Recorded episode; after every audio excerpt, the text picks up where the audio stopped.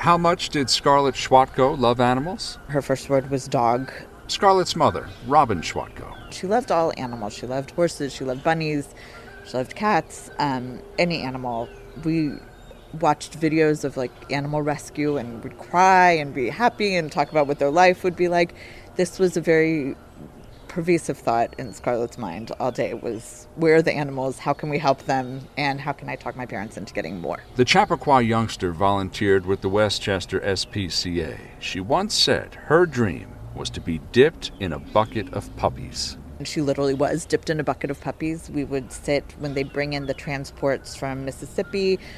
We would sit in the cages, and she would sit in the cage and like keep the dogs calm and fed. Scarlett also loved to draw. She would sit all day with a stack of paper and work on a, a drawing or write a book or you know a story. She was a real perfectionist, and she was a, a great budding little artist. Animals and art proved to be a wonderful distraction during a dark time. When Scarlett was eight, she was hospitalized with a brain tumor.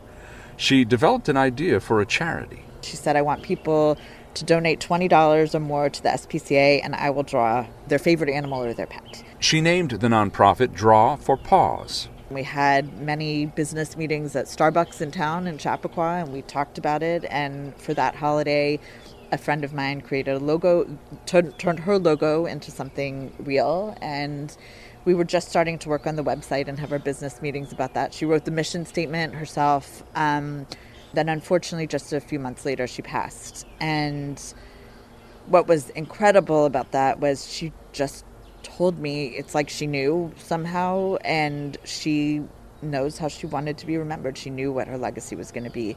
So she passed at the end of March in 2019, and by May we were up and running. Um, and I always knew that I was going to keep this going. Robin Schwatko has had some help.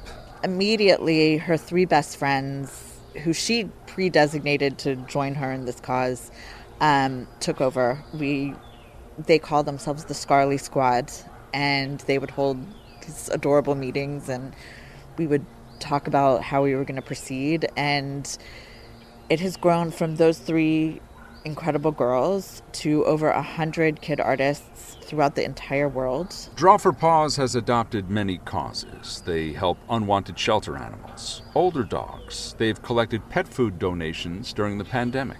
Buddy Bowls was started by a kid said, What can we do during COVID? So we did the research and figured it out. Another kid came to us and said, I feel bad for older dogs in shelters. Another kid, and we, we figure it out. Is it viable? How can we raise money? Who can we partner with?